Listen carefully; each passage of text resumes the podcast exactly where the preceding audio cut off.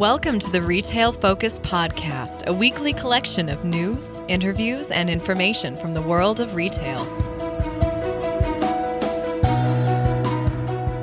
Welcome to this edition of the Retail Focus Podcast. I'm Trent Kling for Leighton Behind the Scenes, brought to you by our partners in Quantum Metric this week. Coming up on today's show, we'll be joined by Erica Blair of the Rural Grocery Initiative Erica will discuss not only the importance of rural grocery, but the current state of rural grocery, some interesting ownership developments for rural grocery stores, and best practices as well. Also, why it is important for each community to have their own grocery store, aside from the typical food desert platitudes that we so often hear in the media. It's a very insightful interview with Erica. We'll also discuss a couple of mall retailers and we'll look ahead to a new development plan at a retailer that to this point has been growing on an almost exponential basis, but new leadership at that retailer projecting maybe a different plan to future growth. A reminder that you can like us and rate us on any podcast delivery service you might check us out on, whether that be through Apple Podcasts or Spotify. Your ratings certainly do help others to find us. You can also check us out on Twitter and Instagram at Retail Podcast. Also, we're always looking for story and interview ideas, and we do our best to follow through on some of the interview ideas pitched by our listeners. So if you do want to reach out, you can drop us a line retailpodcast at gmail.com. So we begin today's show in the news segment by turning towards the mall as Genesco and American Eagle both deliver earnings beats. And we'll start with Genesco, who owns a variety of mall based brands. However, most of our U.S. listeners will probably be most familiar with their Journeys stores. Genesco, of course, also held lids and their associated banners, but sold them off a little over a year ago in an effort to become more focused on footwear throughout the company. This pivot hasn't been unique for retailers over the past three to four years. We've seen retailers, including Hibbett Sports, for example, become more footwear focused through acquisitions like their acquisition of City Gear or various initiatives that they've got. We've also seen Foot Locker and Finish Line really double down on footwear over apparel, even with the bloom in athleisure wear sales over the last three to four years. So, not a surprise that Genesco also picking this path as shoes continue to fly off the shelves. By the way, Genesco, in addition to Journeys, now holds brands such as Little Burgundy and Johnston and Murphy. Although they do pick up additional sales, they've actually got licensed footwear agreements with certain brands like Levi's and Dockers, among others, who are also essentially mall staples. You're just used to seeing them in other retailers. And you know, I think you could argue that the recent boom in footwear sales might not last forever, and Genesco may be at risk of leaving themselves a bit of exposure due to lack of diversification if the footwear bubble ever does burst. I think that's a conversation for another day. In the here and now, at least, the move has appeared to pay off for their bottom line. And speaking of that bottom line, as a company, this quarter, Genesco delivered results far beyond analyst expectations with adjusted earnings per share of $1.05 for this quarter, which was their second quarter of fiscal 2022. They run one year ahead in terms of their fiscal years. Analysts expected a loss of one cent per share, so quite a bit of a beat. And in fact, this beat falls into line with other mall and shopping center based retailers. Signet Jewelers, American Eagle, who we'll discuss, of course, in a bit, also beating expectations. And Signet, by the way, to digress very quickly, they had a stellar quarter beating bottom line expectations by over 122%. So, generally speaking, we're seeing that mall traffic come back up, at least in terms of people willing to spend money, even if car counts, even if the raw traffic counts aren't up. People are spending money in malls once again. And even Genesco's unadjusted numbers would have produced an earnings beat. They scored GAAP earnings of 74 cents. Of course, they posted a significant loss last year during pandemic conditions that forced closures. Adjusted losses of $1.23 per share in their fiscal second quarter of 2021. And there were several circumstances for them in which they would have liked to open stores a little bit earlier, but the malls in those markets stayed closed, and the malls that held those Journey stores stayed closed. Now, the vast majority of this income for the company did come from Journeys, so if I kind of conflate the two, Journeys and their parent company, Genesco, please forgive me, but Journeys showcased net income of $63.5 million in the quarter. The rest of the company, in terms of net income, lost about $35 million combined. So we see Journeys is where Genesco's bread is buttered. And as a result, it's certainly most instructive for us to look at Journeys numbers, and more importantly, their numbers against two years ago. And through their lens, the numbers, both company wide and at Journeys, are most stellar. First company wide net sales are up 14% over their fiscal second quarter of 2020. For Journeys specifically, sales were up 25% over the pandemic affected quarter two of 2021. It should be noted that Journeys is by far, as we mentioned, their largest brand, not only where they get most of their income, but also where they get most of their revenue. Journeys accounts for 62.4% of the company's revenue, at least they did in this second quarter. Last year's second quarter, they actually accounted for over 70% of Genesco's overall sales.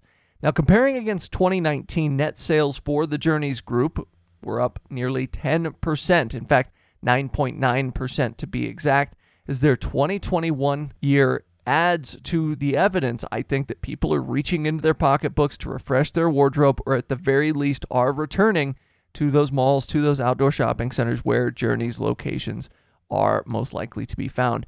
Sales within licensed brands, by the way, at Genesco were up 260% over last year, which indicates overall strength in demand in footwear in general. And of course, we're talking about those external licenses they hold with the likes of Levi's and Dockers. E commerce sales are up 97% firm wide over the past two years. To note digital sales there, although it did take a dip of 23% versus last year. Now, despite the strength that Journeys in particular, net store closings do continue for Genesco as a whole and for Journeys specifically. After closing a net of 12 stores last fiscal year, that being Journeys stores, they've closed a net of 17 Journeys stores halfway through this one. And honestly, I think this could reasonably be expected. Even for the strongest of mall based retailers out there, you still have a lot of lower B class and then C class malls that are still struggling to bring in traffic. I was at Lakeview Square Mall in Battle Creek, Michigan recently, and that's a mall that's clearly struggling. It's lost its main anchors. J.C. Penney, Sears have moved out. In fact, the busiest business there, uh, the busiest non-anchor there was Bath and Body Works. They were the only non-anchor store that actually had customers in the store. Even the Claire's had recently closed. So it was no surprise to me that a Journeys had recently closed there. Absolutely understandable. You have a mall less than 50% occupancy. And Journeys, as well as they did this quarter, they aren't the driving force behind people going to the malls. There was an off price store there. There was a Dunham Sports there, which is a big chain in Michigan, as well as in kind of the mid South area.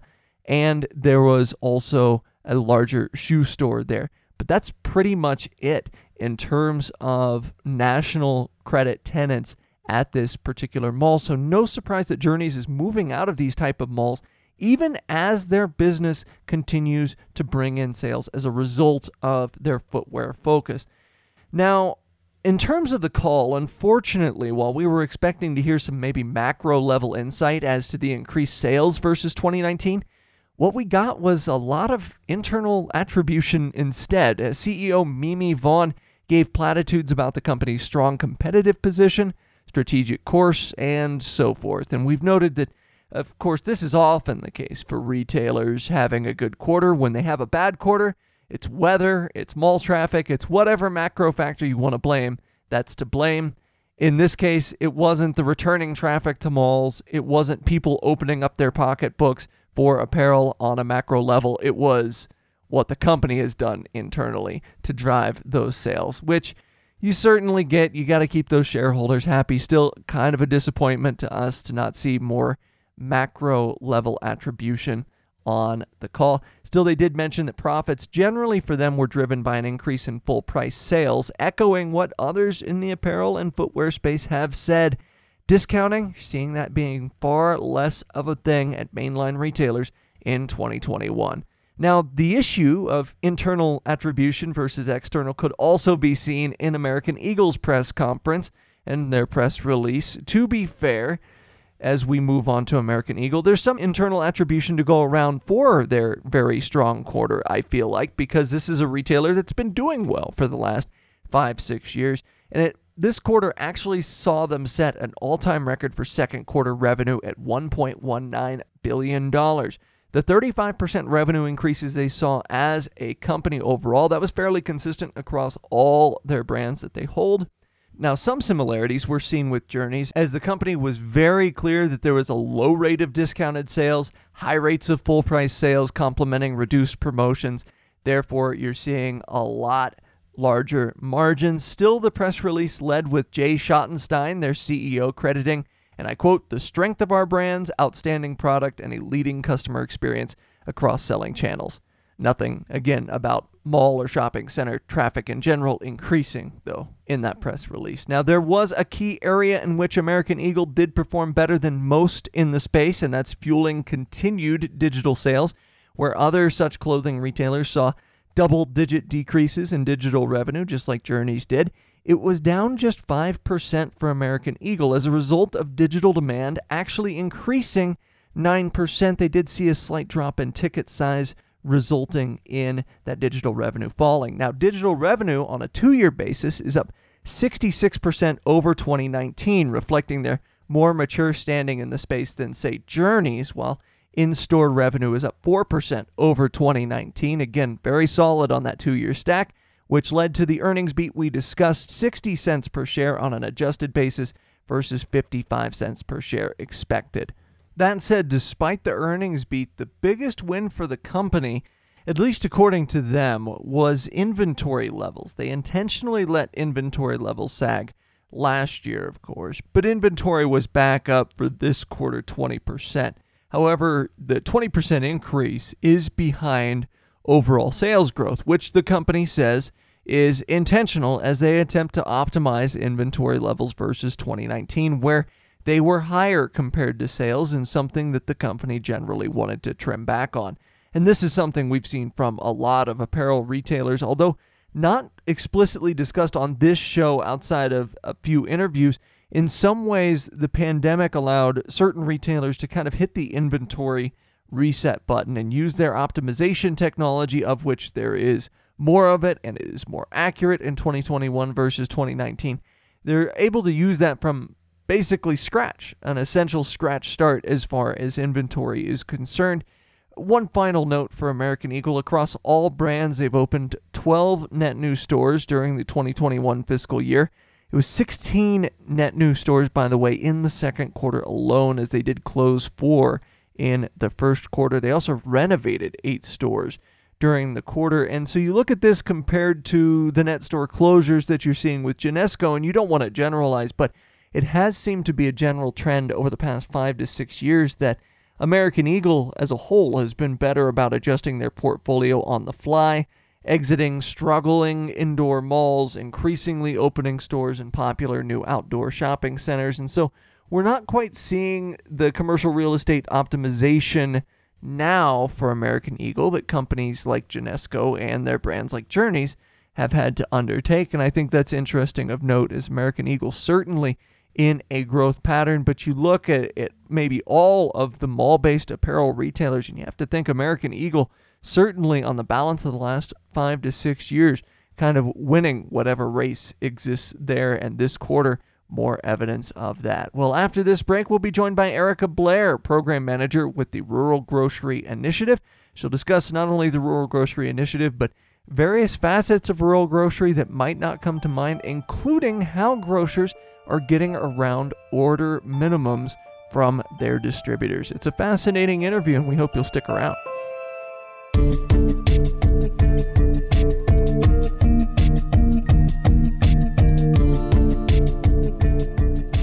I want to take a bit of time to address all the digital leaders out there. How would it feel to not only know what your customer is experiencing, but how many others out there are experiencing the same thing too? I think it's about time that we put customers really at the forefront of decisions, getting ahead with real time insights way before a code freeze. Now, of course, summer is wrapping up, although it doesn't feel like it's wrapping up here in Colorado, seeing highs of 90s this week, which is far warmer than it typically is. But realistically, the holiday season is upon us. The holiday season already has begun if you're a retailer.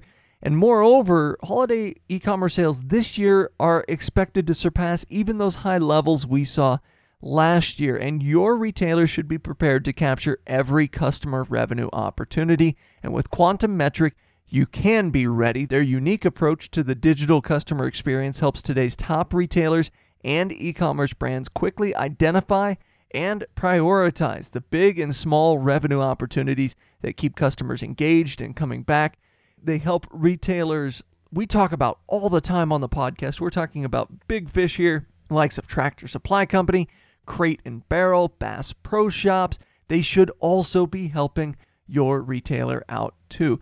You should look at reducing customer friction. Everyone wants to reduce customer friction out there, but with this data, you can get an inside track to it, you can increase conversions, and you can personalize the shopping experience. And if you want a sneak peek, you could visit them at quantummetric.com slash pod offer, all one word, and see if you qualify to receive their 12 days of insights offer with code Retail Focus, also all one word. This offer gives you 12 day access to their platform coupled with a bespoke insight report that will help you identify where customers are struggling or maybe engaging with your digital product. Restrictions do apply. Once again, quantummetric.com slash pod offer, code retail focus, all one word, and that URL and code are in the show notes for this week. You really should check it out. This offer only goes on for a limited time. So once again, quantummetric.com slash pod offer, enter code retail focus.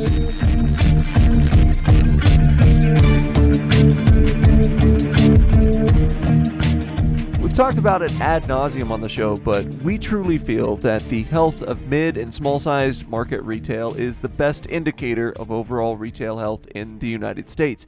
However, this sector of retail isn't without challenges, and this is particularly true for grocery, where margins are already slim even in the largest of markets. However, we've seen a movement of late towards reopening and developing grocery stores in small towns that would otherwise be considered food deserts. And here to discuss dynamics of rural grocery is Erica Blair. Erica is a program manager with the Rural Grocery Initiative based out of Kansas State University in Manhattan, Kansas. Erica, welcome to the show. Thank you for having me. So, first, just so our listeners know a bit about the perspective that you bring, I was wondering if you could tell us a bit about what the Rural Grocery Initiative does and kind of the, the scope of the different programs and businesses that you work with. Yeah, definitely. So, just to take us back, in 2006, there was a unit at Kansas State University that was holding all of these different listening sessions across the state of Kansas, trying to identify the different challenges that rural communities were facing. And during those listening sessions, the thing that kept coming to the top was the need for greater support for rural grocery stores. And so why, you know, were all of these communities so concerned about their local grocery store? Well, they really are anchor businesses for these communities. They're a primary source of jobs, they contribute to the local tax base. They help to retain residents as well as attract new residents. They, of course, are a source of healthy food. They are also these gathering spaces where people can come together and connect with each other and create social capital. So, you know, when a grocery store in these communities closes, it really can be an existential problem for the town itself. It becomes much harder to attract residents. Other businesses in town can also feel the effect of these grocery stores closing. You know, you can imagine if a grocery store closes, people are going to have to start shopping for groceries outside of town and they're probably going to get other things outside of town as well so you know there are all of these other indirect effects that happen when a grocery store closes so out of those listening sessions and hearing about those different challenges and concerns that communities were having the rural grocery initiative was created and we've been around since about 2007 we are housed within kansas state research and extension and the mission is really to help sustain these locally owned rural grocery stores. And so we do that in a few different ways. We provide technical assistance. That's kind of just a fancy way of saying we're providing you know, different resources and information to existing grocers as well as people who want to get into grocery or communities who are trying to figure out how do we bring the grocery store back to town. So, kind of helping with strategizing and, and thinking through those different options. We conduct different research on the challenges that rural grocers face and the best practices that are in use. And then we host various educational workshops and webinars. And we also host a biannual summit that brings grocers together and other practitioners together to network and learn from each other. Some great background there about why rural grocery is important and some of the ways in which you serve rural grocery. I'm kind of curious as you look out across the landscape, what is the state of rural grocery currently in 2021? Well, I think, yeah, the state of rural grocery in 2021, we're seeing some of the same challenges that grocers have always faced. I would say some of the big challenges include it's a very labor intensive job, it's a very physical job. People are having to work really long hours. There are, you know, high operating costs with grocery stores, especially when you think about all the refrigeration that's required. They tend to have high utility bills and overall low profit margins. As you mentioned in the intro, the grocery industry as a whole has an average net profit of just 1%. So those challenges are still here today. I think that with rural grocery stores, we're seeing some other challenges, some other trends that are compounding those problems. So that would include, you know, rural communities are experiencing declining populations. So there's just a smaller customer base that rural grocers have. And then we're also seeing a lot of competition, especially with this major growth of dollar stores in rural communities and other places that are in economic decline. So, those are some new trends that we're seeing more recently. And, you know, between 2008 and 2018, my office was actually tracking the number of grocery store closures across rural Kansas. And I believe we were just looking at communities with a population of 2,500 or less. And during that 10 year period, 50 grocery stores closed and didn't reopen. So that's kind of another trend that we're seeing. Another thing that we're seeing is that many grocery owners are actually baby boomers, and so they're looking to retire soon. So finding a successor can also be a challenge and you know selling the business can be difficult especially because we're not seeing as many grocery stores being passed down to children so it used to be like the grocery store would be in the family it would be a family business for generations and, and that's just not happening as much today so you mentioned the store closures and the idea that, you know, hey, some of these stores have closed, some of these stores are looking to transition ownership. Looking across the kind of the news cycle, it seems like we've seen at least a handful of rural grocery openings over the past few months, not just in Kansas, but also throughout the country. And I know uh, Kansas specifically, one recently opened in Humboldt, Kansas, as an example. And I know that's been in the works kind of for about a year. Where, generally speaking, does the drive to open or maybe reopen one of those closed rural grocery stores come from? Is it a matter of city leaders stepping up saying, hey, we need this back in the community? Is it a prospective store owner saying, hey, I would like to open a store in this community? I think it could be successful. Where does that drive come from generally? Yeah, I think the drive comes from a variety of places. I think so. The example of Humboldt, that came from the independent store operators, the store owners. There was a couple that had meat cutting and butchering experience and expertise. They wanted to open a retail location for uh, meat processing and packing business. And so when the previous store in Humboldt closed a few years back, they saw that as an opportunity to kind of combine their original vision with opening the grocery store back up. So that's kind of an interesting model. It's a diversified business. So there you had entrepreneurs who were wanting to open up a grocery store. But we've also seen a lot of push from city leadership, from community members themselves, from economic development groups. So, just to give you a couple of examples, there was another store that opened late March and early April of this year in Caney, Kansas. And that community, I believe, had been without a grocery store for about 10 years, and people were having to drive 30 miles round trip just to reach groceries. So, this community in the city really came together to decide we want to open a grocery store back up in town. And that is actually now a municipally owned store in Caney. So you're seeing that push from city leadership. We've seen this push from, like I said, economic developers who have been strategizing how do we promote economic and population growth in our community.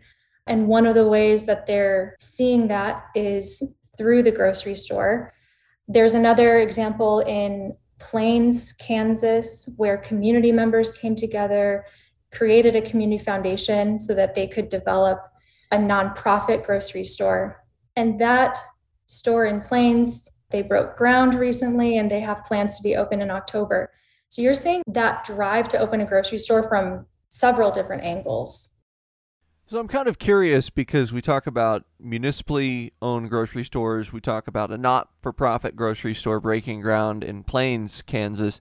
What are some of the unique aspects of ownership that isn't just individual ownership as the circumstance would be in Humboldt? What are some different, I don't want to say maybe challenges, but aspects to getting those stores developed and open that municipally owned grocery stores might have versus just that individual owner? Yeah, I think so. Over the years, we've been seeing those different innovative community supported grocery models pop up across Kansas, often in places that haven't had a grocery store for a while or in places where the owner of the current grocery store wants to transition out of the business. One of the kind of distinctive characteristics about those different innovative community supported models is that you really do need community buy in to get it off the ground. Any grocery store really needs community buy in to be sustained over the long term, but those different models are really asking for the community to step up in the initial planning phase, fundraising phase of the project as well. So I think those are some differences in terms of you know having an independent operator versus a community owned or community supported grocery store but those other those innovative models have some significant benefits for example what we've seen in kansas has been cooperatives where the community comes together and buys shares of the store to help raise capital nonprofit grocery stores municipally owned grocery stores we've seen public private partnerships where there may be different entities involved in owning different parts of the business. We've even seen a school run grocery store. And I think part of the reason for going that route is to kind of help spread the burden so it's not all just on one or two people. For instance, if you take a look at the, I'll give you an example of a public private partnership grocery store in St. John, Kansas, where they were trying to get a grocery store in town after their previous store closed. The economic development group was very involved in kind of spearheading this effort. And they actually own the building where their current grocery store is. So that's kind of a benefit where that burden is spread among different entities, right? So the economic development group is kind of in charge of maintaining that building. That's something that the operator doesn't have to think about. And if that operator, if the grocery store owner wants to leave that community at some point down the road, then the city of St. John, they are, when they're trying to attract a different person to the grocery business, that next person doesn't have to have so much upfront capital to invest in an entire building. They don't have to purchase the entire building. So it's kind of spreading that out. There's, you know, the potential to have different funding streams available. Let's say if it's a nonprofit grocery store or a municipally owned grocery store, they might, because they have a different tax status, might be eligible for different sources of funding. So I think there are some different benefits, including with a community supported model. There's often less of a drive or less pressure, I should say, to make a profit. So, for instance, we've seen school run grocery stores where there is an educational component to the store. So that kind of plays a primary role in making just meeting their costs, being able to pay the bills. That's what they want to do. And so there's less pressure to make a profit. The next thing I wanted to ask is based off of talking about some of the different ownership models different ways of getting stores reopened or ensuring that stores stay open in these communities in these communities that you've talked about largely under 2000 people so we're talking about really small markets here i'm curious outside of ownership structure what are some creative solutions or maybe best practices that you've seen grocers in rural areas come up with in order to maintain their business status yeah, so in those small communities, one of the challenges that grocers sometimes face is meeting the minimum buying requirement of their distributor. So sometimes distributors will say you need to buy X number of dollars worth of groceries per week in order for us to serve your store. And a lot of the times the grocers because they're serving a small community they just don't need that much. They don't need to stock that much on their shelves. So meeting those minimum buying requirements can be a challenge. So one of the kind of creative solutions that we've seen is having grocers actually combine their orders so that they can order from that distributor so that's one kind of creative solution that we've seen Another thing is that grocers can partner with other businesses. We've seen grocery stores partner with hardware stores, or they've added to their offerings. So we've seen a grocery store with a floral shop attached, grocery stores with delis and cafes. And those different businesses or those different offerings can really help to bring more foot traffic to that area bringing convenience to the customer, you know. So if somebody wants to go in to the grocery store, just there's a cafe attached, they want to grab a cup of coffee, often they're leaving with something else that they pick up in the store as well. So those can be really helpful practices. I want to discuss now the, the benefits of having a rural grocery store, a grocery store in a rural community, because you talked about, I believe, Caney earlier, where rural shoppers for years had to make a 30 mile round trip just to get access to groceries. So, of course, more convenient access to groceries and fresh food is certainly one benefit. What are some other benefits communities can reap from the fact that they have a grocery store in their rural community? Yeah, I think that one thing is that there aren't, you know, these outside headquarters for those locally owned grocery stores. So all of the jobs that you have at a local grocery store are local. You don't have really profits going to investors outside of the community. So, you know, various studies have shown that locally owned stores keep more dollars circulating in town. So I think those are just some of the economic benefits that the local grocery ownership can bring to a community. But then I think there's another part of it as well where sometimes the locally owned store has greater ties and greater interaction with the community. So we've seen grocery stores that display artwork from local community members. We have seen that grocery stores, locally owned grocery stores, often are donating food to different community events. There's a grocery store in a small town. I want to say the town is actually, I think, has a population of like 50 people, just 50 people. And they host a monthly music night, which brings people from out of town to that venue. And so I think for those local, you know, grocery stores in rural communities, it's not all just about dollars and cents. There is, I think, a greater sense of commitment to the broader community. And, and I think that there can be stronger and deeper bonds and deeper relationships as a result. So we've talked about the last 20 years, and specifically, we've talked a lot about the last 10 years where Rural Grocery Initiative has that concrete data. But I want to look out over the next 10 years, if you will, as difficult as sometimes that might seem, since we don't even know what's going on next week a lot of times. But what do you see as the future of rural grocery in areas, whether they be like Kansas or the Great Plains or pretty much anywhere in the country? Yeah, I think that we are probably going to see grocers in these communities having to be innovators.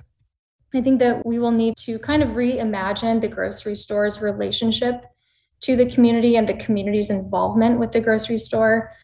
So, kind of like what we were talking about earlier with different ownership models, those different ownership models are often really strongly tied in with the community the community is investing in some way in having that grocery store in town. You know, the community members are stakeholders. And so there's a commitment on their behalf as well to making sure that the grocery store is successful, that they're shopping at the store, that they're they've got some skin in the game as well. So I think we'll see potentially different ownership models as my office has worked with different communities and have we've shared what these different options are it's interesting communities are kind of picking and choosing different aspects of those models and combining them to create something of their own that works for their own community so it's not like this one size fits all solution for rural communities but we are seeing that innovation we're seeing more partnerships and i think that's just going to continue into the future. Well, it's been great to have this discussion about an aspect of retail that doesn't often get a lot of national press. And uh, once again, Erica Blair, Program Manager with the Rural Grocery Initiative. Thank you so much for joining us today. Thank you.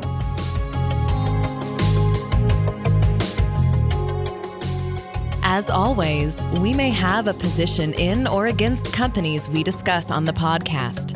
Do not invest in stocks solely on the input of the podcast hosts.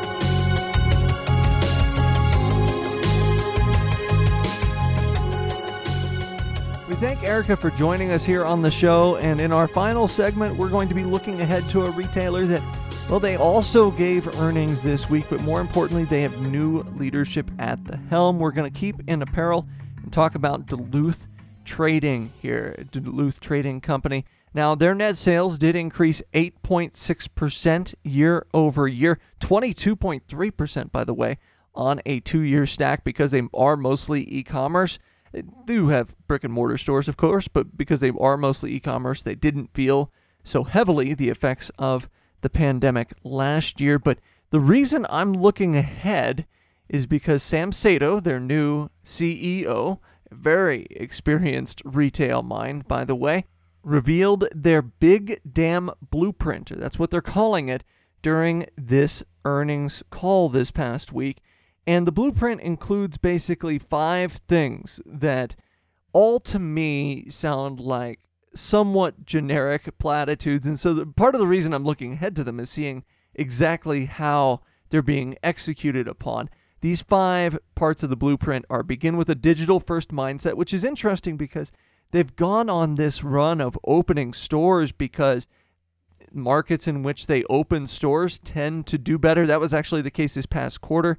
Sales in markets where they had stores increased around 19% versus net sales increasing just 8.6%. So it's interesting that they want to begin with a digital first mindset because they basically had a digital first mindset for the last decade or so of the company. Number two is intensify efforts to optimize Duluth Trading's owned DTC channels. Number three is evolve the company's multi brand platform as a new pathway to grow the business. Number four is carefully test and learn to unlock long term growth potential. And number five, increase and in some areas accelerate investments to future proof the business. And again, you look at all these things, and if you follow Duluth Trading Company at all over the past few years, you'd know that these are things that they already seem to be executing on. So you really wonder what the new CEO and the new leadership team has in mind as far as how they're going to execute on this and, and what these changes will mean for the retailer. Now, one thing I can tell you from having studied retailers for a, a long time, especially retailers that go on some sort of a downturn, is that oftentimes these downturns occur because a leader takes over a previously successful firm, implements a bunch of changes. The changes don't go over well. There's another leadership change, and you just get caught in this cycle of repeated leadership changes, repeated blueprint changes, if you will until the retailer eventually either uh, falls flat. Sometimes they recover from it, but sometimes they end up ceasing to exist altogether.